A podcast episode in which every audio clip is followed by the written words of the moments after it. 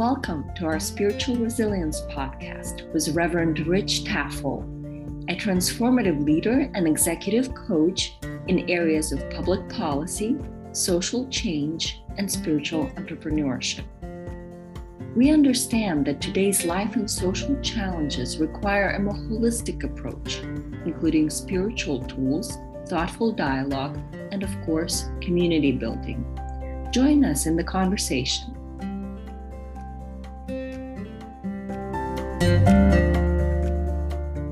Today, I'd like to talk about the three steps that we can move through in our life to develop spiritual resilience. Resilience is our capacity to recover quickly from difficulties by developing our own toughness. It's our ability to bounce back. You've certainly heard about it in terms of physical resilience, which is a person's ability to respond to a stressful situation or an accident. And it's a question of how they can come back from the injury. And we're also taught if you want to be physically resilient, you need to exercise, you need to eat healthy, you need to manage your stress, and you need to get a good night's sleep. So we're, we're familiar with it in the physical sense, and there's some knowledge of it in the mental sense. Mental resilience is defined as a person's ability to adapt to disruption and uncertainty, and it makes us calmer and more flexible during times of crisis, with an ability to move forward after setbacks.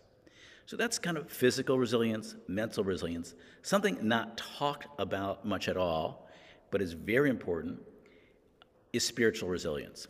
Spiritual resilience is definitely connected to both physical and mental resilience.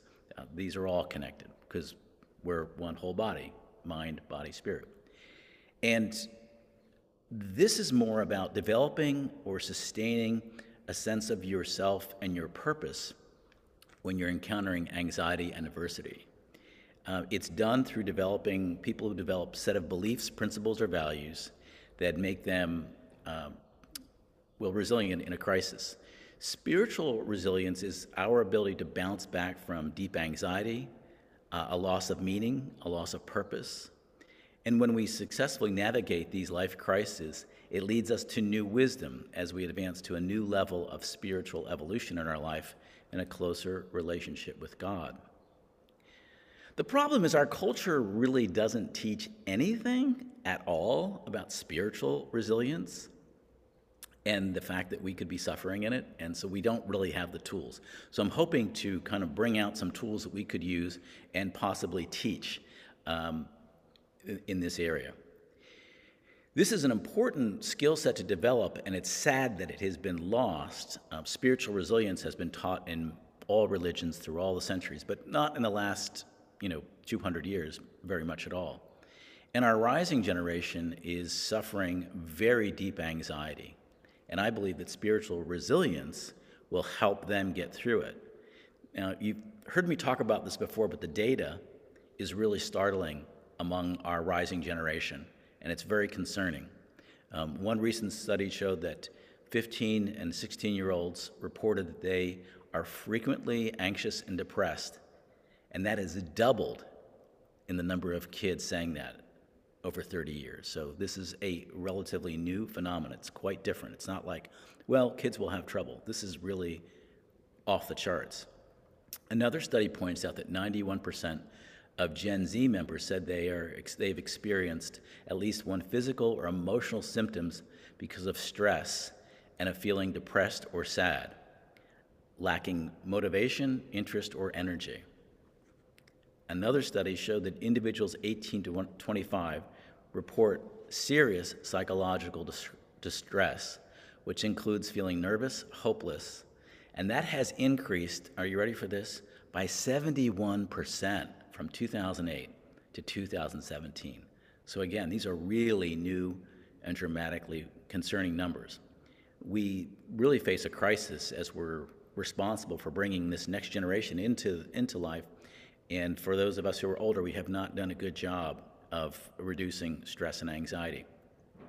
So the question is why?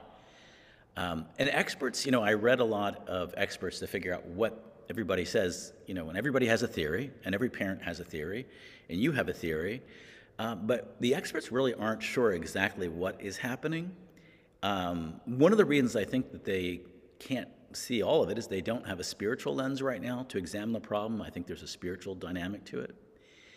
But um, the most common explanation that the experts that I've read have talked about dysfunctional families. So, first of all, your family is in bad shape, so families are falling apart. That makes it tough for kids that are growing up in those families. Um, but also the fact that they're sleeping less, uh, they have less time with friends face to face, and of course, more time with digital media is another factor.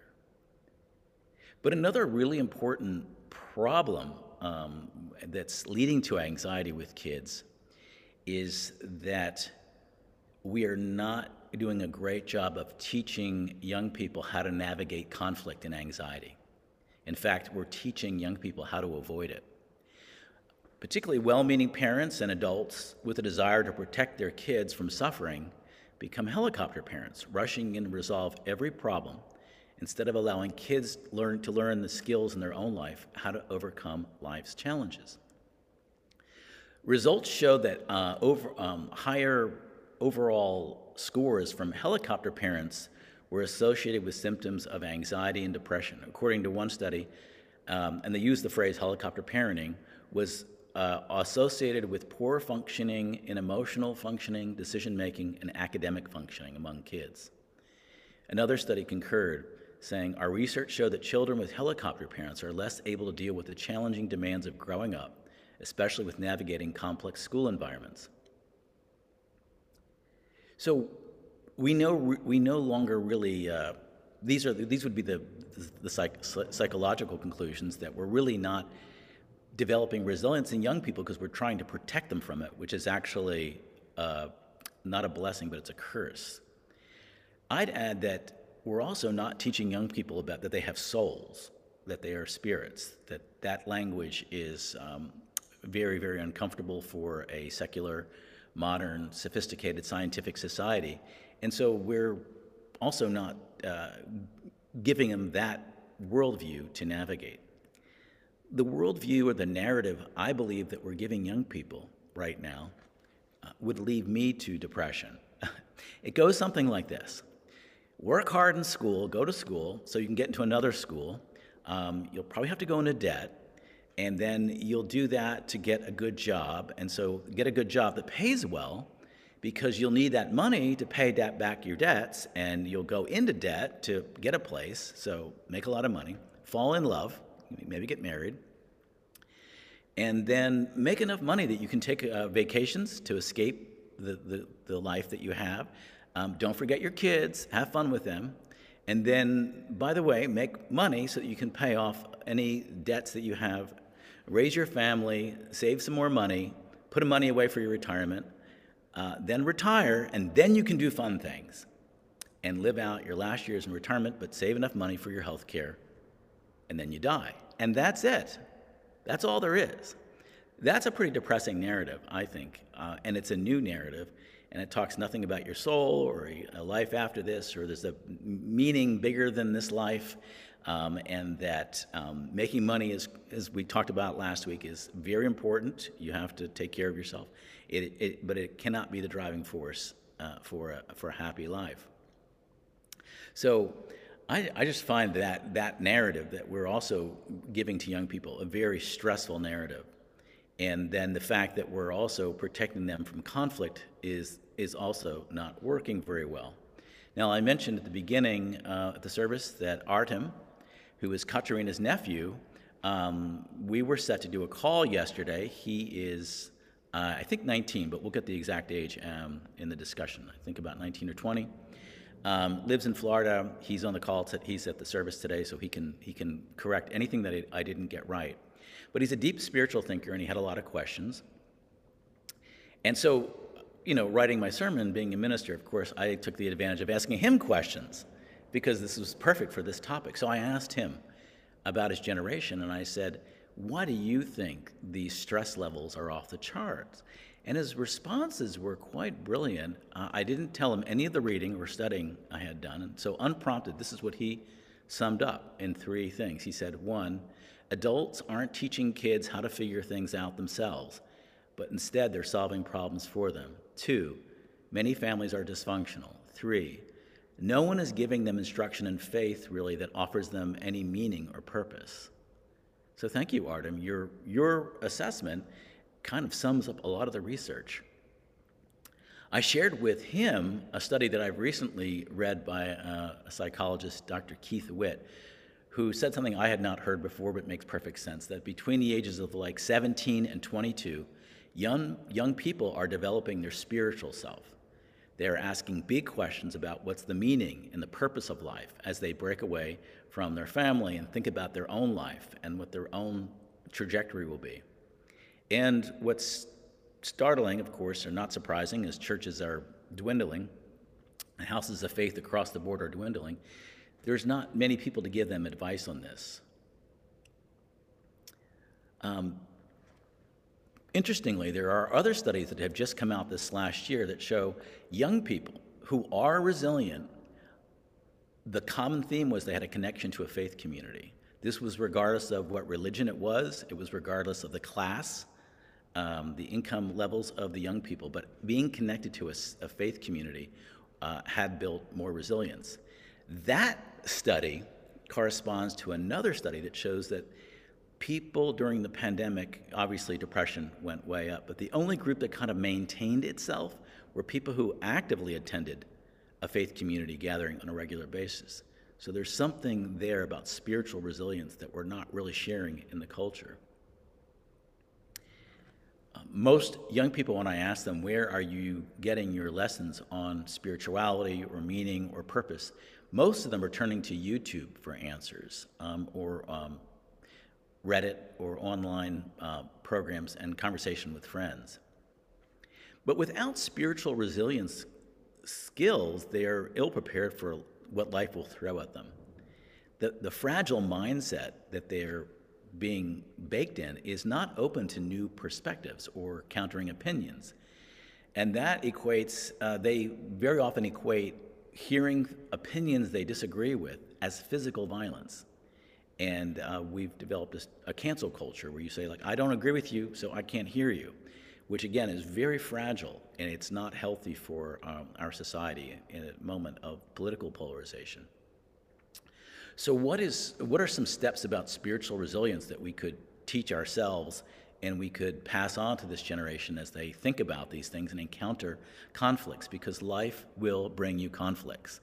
Um, nobody will get out of this life without suffering, without conflict, without challenges, I promise. So, if that's the case, what are ways that we can develop spiritual resilience? Well, there are many ancient practices. Most religions in the world have a process or steps or ways to move through it. Um, and traditionally, they would have, uh, they wouldn't be called resilience, but, or, or they'd more likely be called regeneration or repentance. Um, ancient words kind of for us today, but that's what they were getting at. Today, we might call that spiritual transformation or spiritual resilience, but it's really the same thing.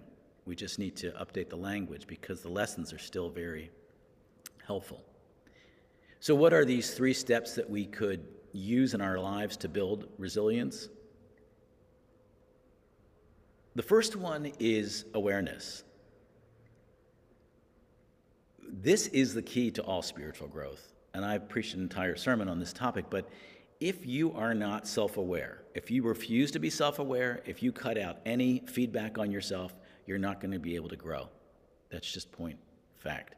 And uh, frankly, we all sort of resist our self-awareness. We, we kind of, we're really good at analyzing other people's faults, but kind of looking at ourselves, well, not, not, that's harder.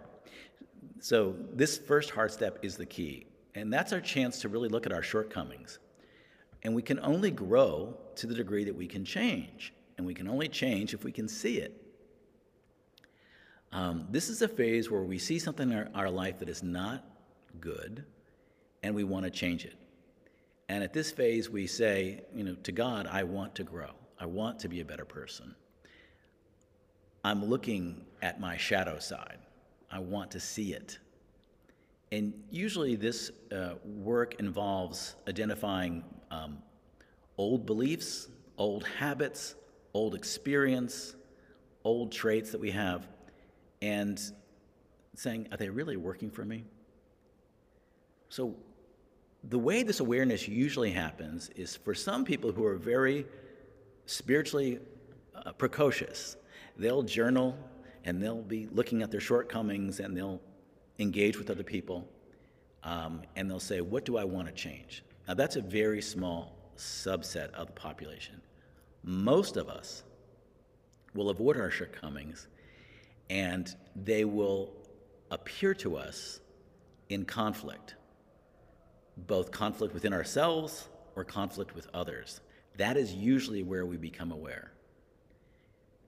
So, spiritual resilience means developing an open mind to look at every hassle, disruption, anxiety, relationship crisis, and ask Is there a way I can grow in this? We're certainly given the chance to do the same thing over and over, but we can say, How do I break cycles of the way I've solved things in the past? I want to move to a different level. Uh, again, Artem mentioned in our call yesterday quite, quite um, smartly. He said, When my generation faces conflicts, we've learned to give up trying to move up, and instead we go down the spiral and embrace our position down there. And that's interesting. Swedenborg describes the process of spiritual growth that we're describing as a spiral. So I thought that was a really interesting choice of words that he used. So, in the same way that we engage in physical activity, it's going to be a little bit of pain. We're going to have to add some weights. We're going to add a challenge to develop physical resilience. We can also look to conflicts in our life, disruption, confusion, and seek those moments as a time for developing resilience, facing the obstacles, dealing with the challenges, and figuring how we can bounce back. So it's going to be our nature to avoid these conflicts and crisis. And as we've talked about this younger generation, they are they have been taught that the best way to get through conflict is to avoid it. Unfortunately, that's not going to work, and it makes them more fragile. So we have to actually find ways to help them also um, reframe con- conflict and not look at it as something that we absolutely need to avoid, but something that's going to come in life. Um, very often we pride ourselves to the degree that we lack any conflict in our life. My life is great, there's no conflict, everybody thinks great.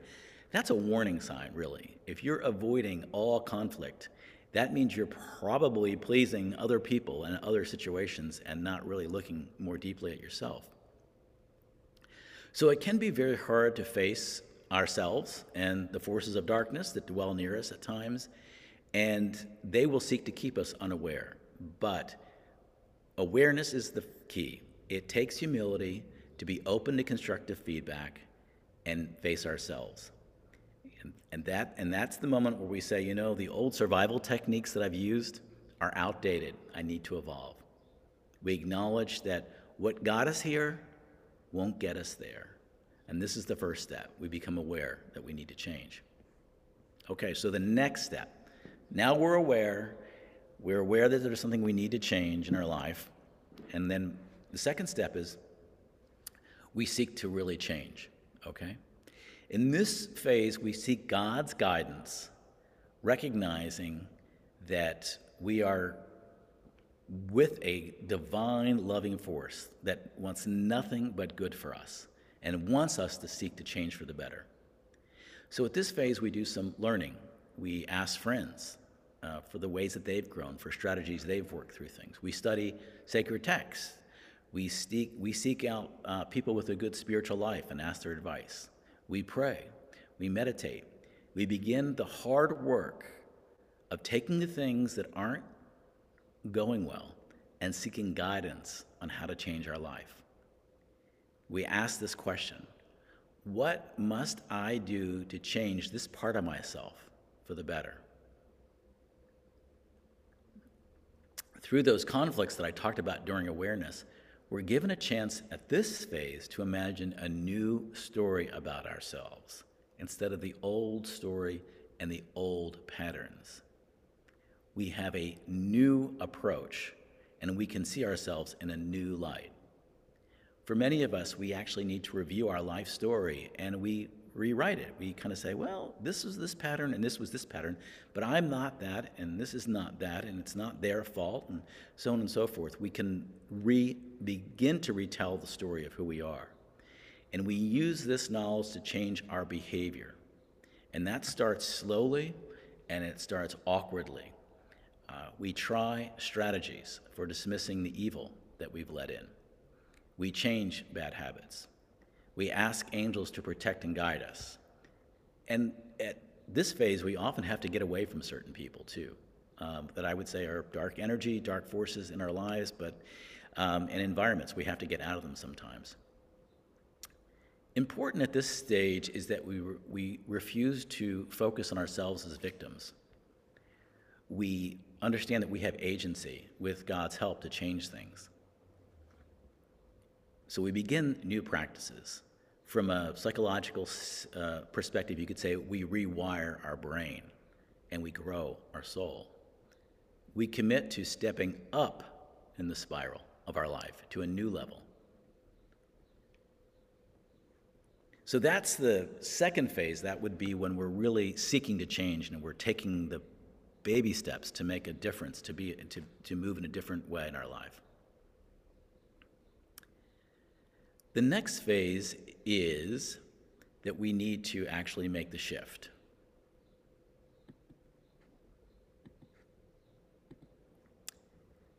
We can feel uh, God working through us we can feel a presence of something outside of ourselves. We know that we're not making these changes just by ourselves. And we see a real transformation in our life. We're more compassionate towards others, and we begin to be able to see the world through the eyes of others with respect and empathy.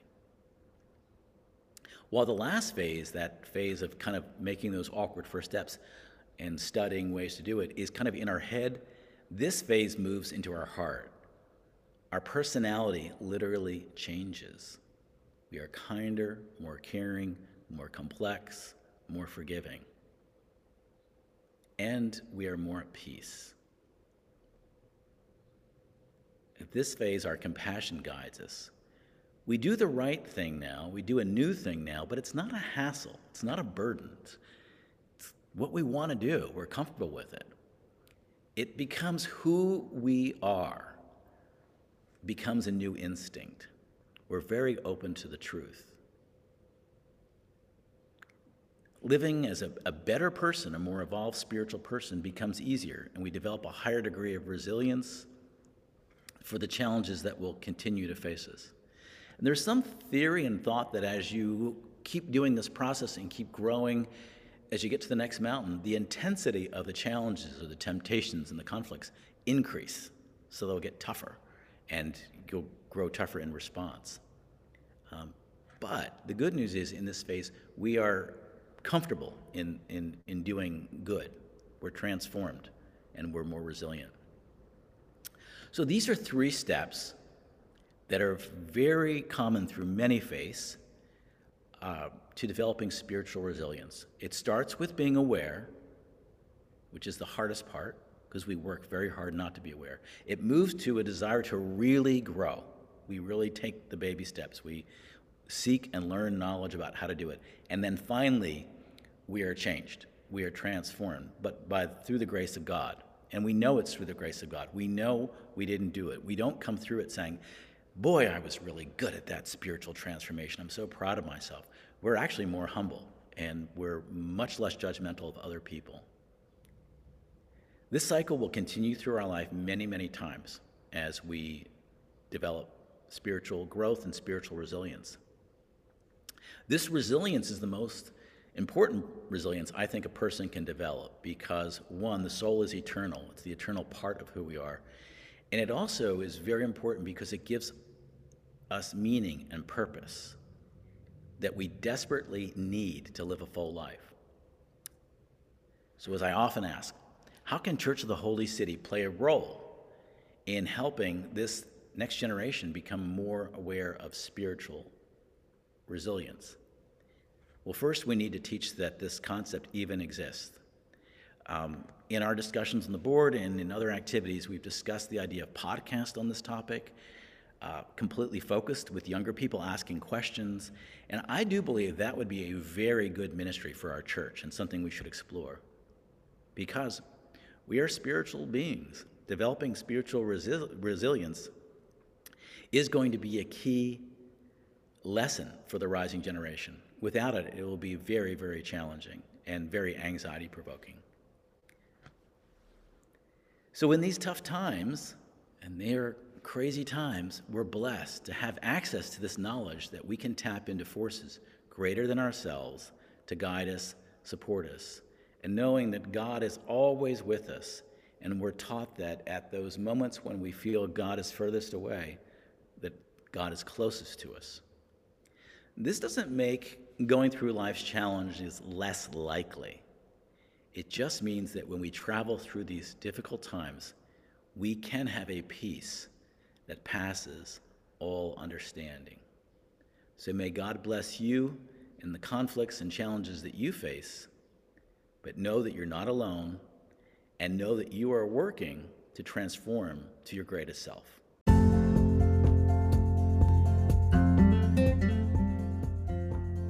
We hope you enjoyed this episode of Spiritual Resilience Podcast with Reverend Rich Tafel. We invite you to reach out to us with your questions and comments, as well as proposed topics for discussion. Sending you love and light. Till next episode.